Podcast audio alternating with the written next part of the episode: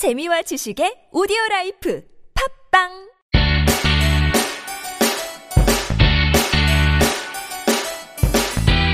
찾아가는 법률 서비스를 지향하는 법률사무소 시우 김삼연 변호사입니다. 199회 함께 읽는 민법을 시작해 보도록 하겠습니다.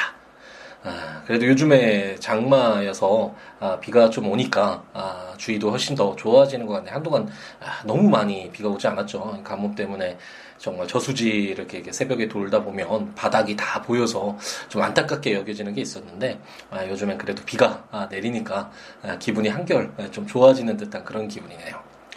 그 어제 저녁에는 이제 에, 비도 오고 무얼 할까 하다가 이제 아내랑 집에서 에, 고기를 구워서 먹으면서 이제 와인을 한 잔 했었었는데 제가 영국에 있으면서 그 와인과 관련된 자격증을 취득을 했었었거든요. 그게 6주인가요? 몇 주에 걸쳐서 이렇게 참석을 해서 거기서 이론적으로도 와인에 대해서 배우고 각종 와인을 시음해 보면서 그 와인을 어떻게 이제 마시면서 느끼는가 그리고 어떻게 좀 와인을 접해야 되는가와 관련된 그런 공부를 했었었는데 물론 어, 한국에 돌아와서는 와인보다는 제가 좋아하는 소주를 주로 애용을 하고 있지만 어제는 아내랑 오래 오래 오랜만에 고기를 이제 구워 먹으면서 와인을 마시면서 와인을 마시는 법이라고 해야 되나요? 법이라는 게 사실 없죠. 그런데 어떻게 하면 좀 더 더 가깝게 느낄 수 있나? 와 관련돼서 이런저런 설명을 하다가 좀 재밌게 이야기 나누면서 저녁을 먹었던 기억이 나는데요. 에, 결국 와인도 술이잖아요. 처음에 제가 영국에 가기 전에 와인에 좀 관심이 있어서 접하긴 했었었는데 그때만 하더라도 와인이 정말 가격이 비쌌고 그리고 와인이 정말 뭐 어떤 대단한 것이냐, 뭐 어떤 정말 고급스럽고 뭐 정말 대단한 것이냐 이렇게 좀 포장된 에, 그런 측면이 에, 없지 않았었는데 영국에서 이제 그 소믈리에라고 하죠 와인 자격증과 관련돼서 공부를 하면 제일 첫 장에 그런 내용이 나옵니다. 그 교과서에 에, 와인은 그냥 술이고 어차피 우리 술 똑같이 뭐 우리가 소주, 맥주 즐기는 것처럼 똑같은 술일 뿐인데 와인의 종류가 너무나 많다 보니까 그 와인 중에 어떤 와인이 자기에게 맞는 것인지를 알 수가 없잖아요. 그래서 와인을 공부한다라는 것은 어, 자기에게 맞는 가격이나 뭐 어디 뭐 브랜드 와인이래 이게 중요한 것이 아니라 어, 자기에게 맞는 와인을 찾아가는 과정이 예, 바로 이 와인을 공부하는 이유다라는 게 첫 장에 써 있었던 게 기억이 나는데 에, 정말 실제로 우리에게 어느 정도 의미가 있는지를 알아가는 것이 중요하다라는 생각이 들고 에, 너무 겉으로 포장되는 뭐 와인 이렇게 손 대면 어, 이 손에 그 온도가 전해져서 와인이 뭐 어, 맛이 변한다는 등 이런 그리고 뭐 신의 물방울인가요? 그 만화책에서 한동안 인기 있었죠. 와인을 마시면 아 이건 뭐 1990년도 어디 지역의 그 포도 품종이야 뭐 그러면서 눈물 흘리고 뭐 이런 그런 만화 내용이 나오는데 에, 물론 그런 뭐 분들도 있을 수 있겠죠. 근데 그것보다는 음, 와인을 가볍게 아, 정말 정말 접하면서 특히나 서양에서는 그 와인이나 뭐 맥주나 그런 것들이 거의 예, 거의 물하고 비슷하게 취급이 된다라고 해야 되나요? 그, 그 음식 같은 거 먹을 때 음식을 함께 할 때그 예, 음료로서 물이나 뭐 맥주나 와인이나 이것이 거의 동급으로 취급되는 것이고 예, 와인 같은 경우에는 그 음식에 따라서 그 음식을 더 살려주기도 하고 와인 맛이 더 이제 부각되기도 하고 그걸 mariage라고 하잖아요. 결혼이라는 그런 뜻으로 서로 이렇게 보완을 해주면서 아, 좀 더 즐겁게 예, 식사를 할 수 있도록 해주는 그 역할을 하는 것이 와인이다라고 아, 생각하시고 그냥 가볍게 접하면 될 것 같고 아, 고기를 먹을 때는 아, 육류를 먹을 때는 확실히 레드 와인을 마시면 그 고기를 먹고 레드 와인을 마시면서 그 향이랑 그 어떤 맛 어, 타닌이 주는 그런 어떤 밸런스 맞추는 그런 것들을 이제 음미하면서 입을 한번 싹 어, 다시 개어낸다 그래야 되나요? 새로, 새로 새롭게 만들어주고 다시 고기 어떤 육질을 느끼면서 이렇게 어, 음식을 맛있게 먹고 그 음식으로 인해서 오히려 와인도 더 어, 부드러워지면서 부드럽게 좀 더더 어, 쉽게 맛있게 다가오는 그런 역할을 서로 하는 것이 바로 와인이다라는 설명을 어제 아내에게 또 다시 오랜만에 해주면서 이렇게 마셨던 기억이 나서 말씀을 드립니다. 어떤 아, 그 겉으로 포장되고 어, 어, 대단해 그러면서 뭔가 권위라고 해야 되나요? 뭔가 우리가 잘 알지 못하기 때문에 에, 그냥 어, 겉으로 보이는 그런 것들의 에, 어떤 현상이나 왜곡된 그런 모습들에 너무 좌지우지될 것이 아니라 아, 정말 그 의미 있잖아요. 아, 와인은 결국 술이고 취하기 위한 거, 어, 좀 기분 좋게 그리고 음식을 먹으면서 어, 좀더 가볍게, 더 어, 좀더 어, 여유롭게 예, 접하기 위한 하나의 수단일 뿐이니까 너무 대단한 뭐 와인이면 정말 뭐 다른 것이 있는 양, 아, 그게 뭐 신의 물, 물방울인 양 뭐 이런 것이 아니라 어, 정말 가볍게 예, 접하면서 어, 음식을 좀 더 돋보이게 해주기도 하고 그리고 정말 다양한 와인이 있기 때문에 그 와인을 예, 찾아가면서 자신에게 맞는 가격은 정말 상관없죠. 뭐 어, 요즘에 5천 원대에도 우리나라에서도 많이 나왔던데 외국에서 영국에서는 그냥 슈퍼에 같은데 가면 이렇게 병 이렇게 따는 거 와인 따는 것도 이제 코르크 그것으로 따는 것이 아니라 어, 맥주 따듯이 이렇게 에, 이렇게 돌려서 따듯이 그런 와인이 주로 되어 있고 가볍게 사서 이렇게 접할 수 있는 와인들이 정말 많, 많은데 우리도 이제 점차 그렇게 되어가고 있잖아요 가격도. 그러니까 가끔씩 한 번쯤은 와인 가볍게 에, 사셔서 한번 접해보고 음식과 함께하는 에, 그런 시간 가지셔도 좋을 것 같다는 생각에 아, 일요일 특집으로 와인 특강이라고 해야 되나요? 이것을 그냥 간단하게 에, 말씀을 드렸습니다. 아, 이제 함께 있는 민법으로 돌아오면 지금 이제 일요일 오후인데 예, 오늘은 비가 저녁에 많이 온다고 하는데 지금은 날씨가 괜찮긴 하네요. 그래서 일요일 오후 조금 아, 좀 빈둥빈둥 거리다가 이제 저수지를 한번 한 바퀴 돌고 와서 이제 함께 있는 민법 좀 오래된 것 같아서 녹음을 하기 위해서 아, 앉았습니다.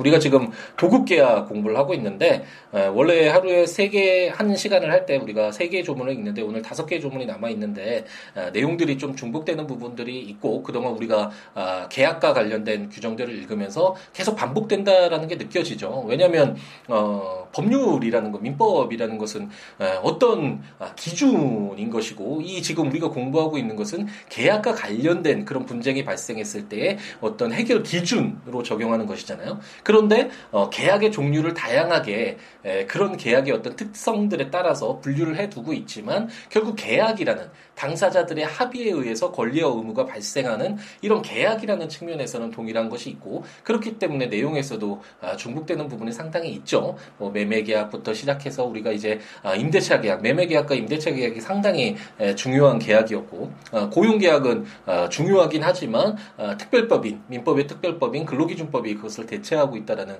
그런 설명도 드렸고 지금 우리가 읽고 있는 도급 계약도 아, 용어 자체는 그렇게 쉽지 않은데 현실에서는 아, 굉장히 많이 쓰이는 건물 짓는 거, 건물을 어, 짓게 해주고 건물을 다지면 그 비용 지급하는 이런 계약을 생각하시면 되는데 아, 현실에서는 아, 많이 발생하는 아, 계약의 종류 중에 하나다라는 설명을 아, 드렸습니다.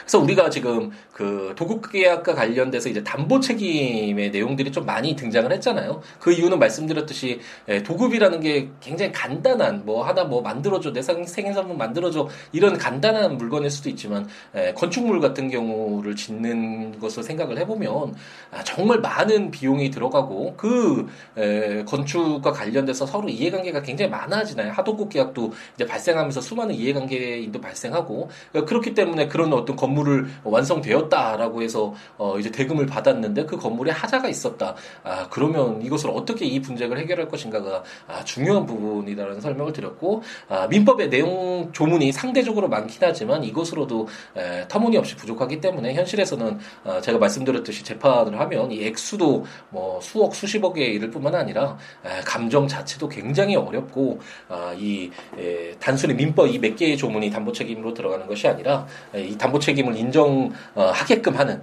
어, 입증하는 과정 그리고 그 반박하는 항변하는 그 과정 속에서 수많은 근거들이 이제 등장하게 된다. 굉장히 좀 아, 쉽지 않은 부분이다라는 설명은 드렸던 것 같습니다. 아, 역시 이제 담보 책임과 관련된 내용을 이제 읽어가면서 마무리 어, 도급 계약을 이제 마무리를 질 텐데 제 670조를 보면 담보 책임의 존속 기간이라는 제목으로 제1항 전 3조의 규정에 의한 하자의 보수 손해배상의 청구 및 계약의 해제는 목적물의 인도를 받은 날로부터 1년 내에 하여야 한다. 제2항 목적물의 인도를 요하지 아니하는 경우에는 전항의 기간은 1회에 종료한 날로부터 어, 기산한다라고 규정을 하고 있습니다.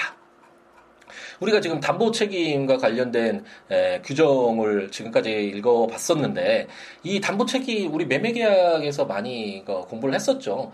담보 책임을 그 물건을 어떤 받는 사람의 입장에서는 무슨 하자가 발생하면 그 하자 발생에 대해서 뭐 매매 계약에선 판 사람 그리고 도급 계약에선 도급인한테 수급인이 하자를 계속해서 물을 수 있도록 해주는 게 수급인의 입장에서는 좋겠지만 어, 법이라는 것은 한쪽 당사자만 볼 수는 없고 양 당사자의 이해관계를 아, 조 율할 수 있어야 된다라는 설명을 드렸죠. 근데 이렇게 에, 도급인의 입장에서 이제 건물 다 지어서 줘서 뭐 특별히 한 1년 정도 아무 문제 없었는데 갑작스럽게 뭐 10년이 지나고 20년이 지난 다음에 또 담보 책임을 물을 수 있다라고 한다면 아, 어떤 아, 거래의 안정이나 그리고 지금 사회 어떤 현상에 어떤 해가 되는 그런 부분이 있을 수 있잖아요. 그렇기 때문에 우리가 소멸시효 제도를 두고 있는 것도 같은 취지라고 설명을 드렸죠. 현재 상태를 존중을 하는 거죠. 물론 어, 떤 당사자가 가지고 있는 권리를 실현시키는 것도 굉장히 중요한 부분이긴 하지만 그쪽만 강조하다 보면 수십 년이 지난 다음에 갑자기 등장해서 권리 행사를 해서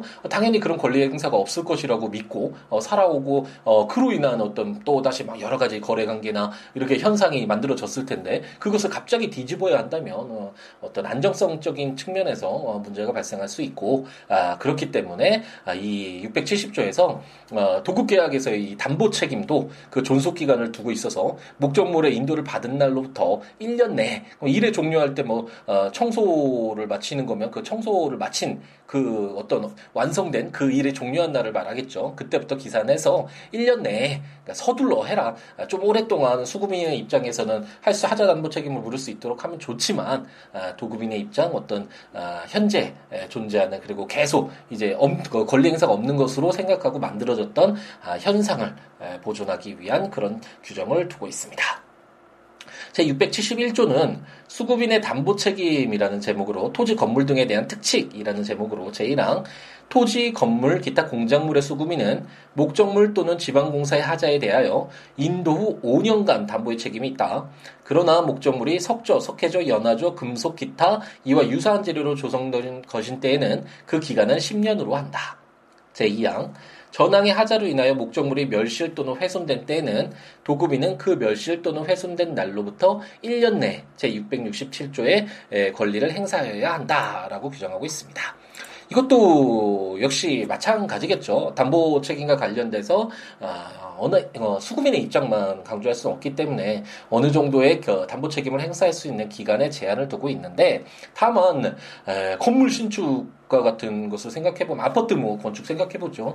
굉장히 보수 금액도 크고 아, 그리고 이 건축 그 도급 계약에 따른 어, 보수도 뭐 금액이 엄청나게 크겠죠. 그런데 그 1년 만의 시간으로 담보 책임 존속 기간으로 정한다라고 한다면 도급인의 입장에서는 좋겠지만 수급인으로서는 아, 더 불합리한 그런 경우가 있을 수 있겠죠. 물론 대부분은 이 담보 책임과 관련돼서 당사자가 사실상 아, 이제 계약 그, 그 담보 책임의 기간을 정하고 하자 보수와 관련돼서 이행 보증보험 예, 보험을 통해서 어, 이렇게 해결도 하기도 하고 여러 가지 다양한 에, 뭐 대비책이라고 할까요? 그런 경우가 있는데 어쨌든 제 671조는 제670조에서 아, 담보 책임의 존속 기간을 1년이라고 좀 짧게 두고 있지만 그것이 건물이나 또 어, 석회조, 연화조, 금속 이런 것들은 우리 일반적으로 쓰는 이런 아파트 건물, 뭐 빌딩 건물 이런 건물 생각하면 되겠죠. 어, 이렇게 목적물이 아, 정말 사회 경제적으로 가치가 큰 것일 경우에는 아, 그게 뭐 1년으로 이렇게 짧게 하면 좀 문제가 있을 수 있겠죠. 그랬을 때는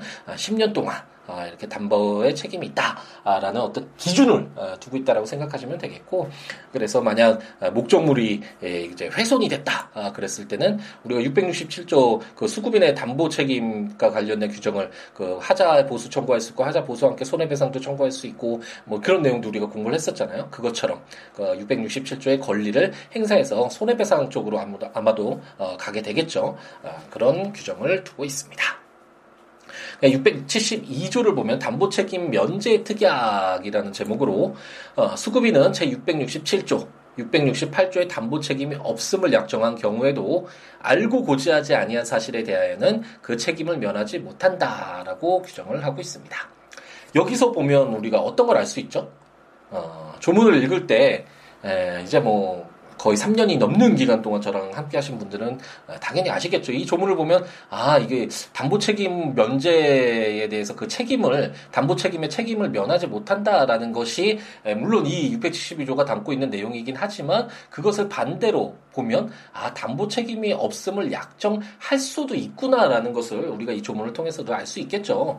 어, 당사자들 사이에서 어, 어떤 의사를 가지고 있는가가 굉장히 중요하고 그 당사자의 의사가 뭐 사회적으로나 어, 사회 경제적으로나 아니면은 어, 어떤 사회적 약자를 너무나 불공평하게 대하는 것인 거랑 어쨌든 그 당사자의 합의를 그대로 인정하지 못할 만한 사정이 아니라면 아, 국가는 대부분 참여하지 않고 그냥 어, 내버려 두면 되는 거죠. 레리피죠. 그러면 당사자들이 알아서 할 거니까. 그래서 너무나 어, 좀 어려운 경우에 국가가 나서서 뭔가 어, 기준을 잡아주고 음, 사회적 약자를 도와줄 필요가 있을 때 이런 경우들에만 들어오는 것이고 그렇기 때문에 도급인과 수급인이 뭐 계약을 통해서 어, 담보 책임을 없는 것으로 하자 이렇게 계약을 체결하면 당연히 도급인은 그의 대가로서 수급인에게 수없이 또 많은 다른 대가를 이미 주었겠죠. 그러니까 수급인도 당연히 바보가 아닌 이상 이러 그러니까 담보 책임 면제 특약을 했을 것이고 그렇기 때문에 에, 이게 당사자의 합의가 있다면 담보 책임과 관련된 뭐 이런 에, 국가가 관여할 아, 그런 어, 일은 없지만 아, 672조는 그런 담보 어, 책임 면제 특약이 있더라도 만약 그, 그 하자가 어, 그 있다라는 걸 아는데 에, 그런 것들을 일부러 어, 뭐 고지하지 않았다고 하거나 뭐 이렇게 된다면 이곳은 그, 그 사람이 악의를 가지고 있는 것을 그대로 이런 제도가 있다는, 이런 규정이 있다는 것을 악용하는 것을 그대로 방치하는 게 되잖아요.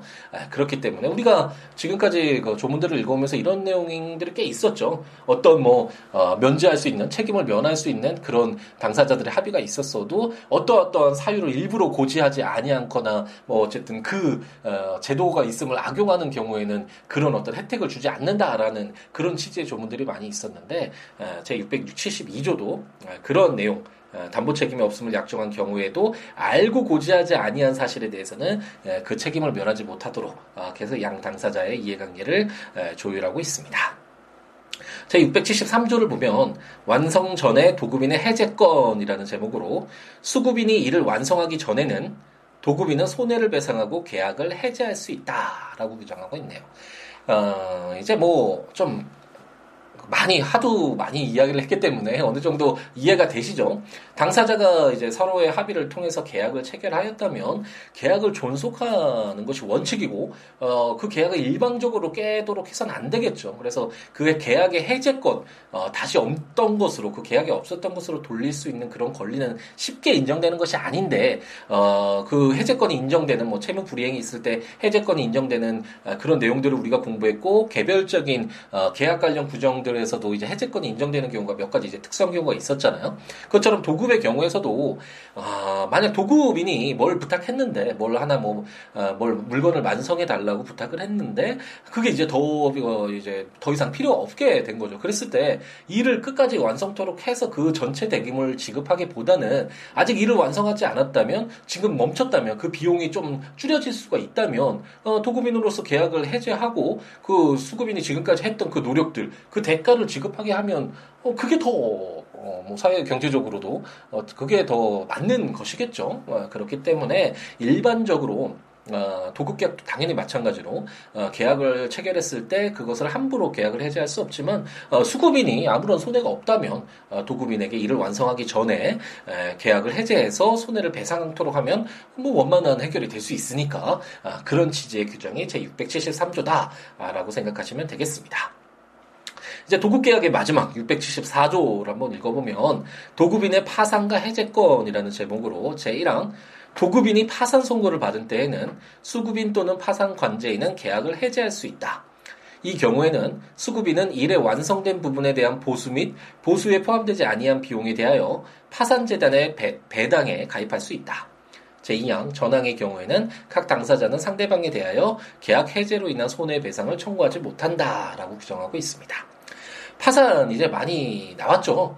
어, 파산이 된다라는 건 더 이상 어, 떤 자신의 채무를 갚을 수 있는 경제적 능력이 안 되는 것이고 그런 경우에 계속 계약을 유지토록 한다면 더 많은 손해가 발생할 뿐이잖아요. 그래서 어, 파산이 됐을 때 계약을 해지토록 하는 것은 뭐 우리가 지금까지 계약을 어, 각종 계약의 종류들을 읽어오면서 어, 확인했던 내용들인데 아, 여기서 이제 그 도구과 관련돼서는 그 수급인의 그 보수가 너무 클 수 있잖아요, 정말로. 아, 그랬을 때 에, 수, 그 일의 완성된 부분에 대한 보수나 보수 에 포함되지 아니했지만 그 비용과 관련돼서는 이제 파산 재단의 배당에 가입할 수 있다라고 해서 이제 파산을 했을 때그 어, 파산 신청한 사람의 지금 현재 남아 있는 재산을 이제 채권자들 모든 채권을 변제할 수는 없으니까 파산을 하겠죠. 그 일부를 이제 안분해서 이렇게 나눠 주게 되는데 그 파산 재단의 배당에 가입해서 어, 자, 그 어, 자기의 보수에 해당하는 그 비율에 해당하는 그 금액을 받을 수 있다라는 규정인데 실제로 회생이 아닌 이상 회생은